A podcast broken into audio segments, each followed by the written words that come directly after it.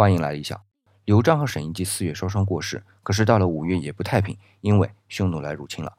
搞得北地和河南的老百姓苦不堪言。这里的北地和河南都是相对于黄河来说的，而且河南也不是今天的河南。今天我们的行政区划的雏形是在蒙元时期由蒙古人划分的，元以前的划分和今天呢有很大的区别。那么匈奴入侵之后，我们看北地啊，那是个郡的名字，在今天陕西省的境内，那离当时的西汉的都城长安，也就是今天的西安就很近了，所以汉文帝就以休养的名义去了甘泉宫。别以为那是逃走，其实有点像督战的意思，因为甘泉宫离战场就更近。那么是谁去领兵打仗的呢？我问一下，是谁有军事权啊？当时对呀，就是行政军事一把抓的灌婴啊，所以灌婴带兵去打仗，而且很快就把仗给打赢了，匈奴就退回了草原。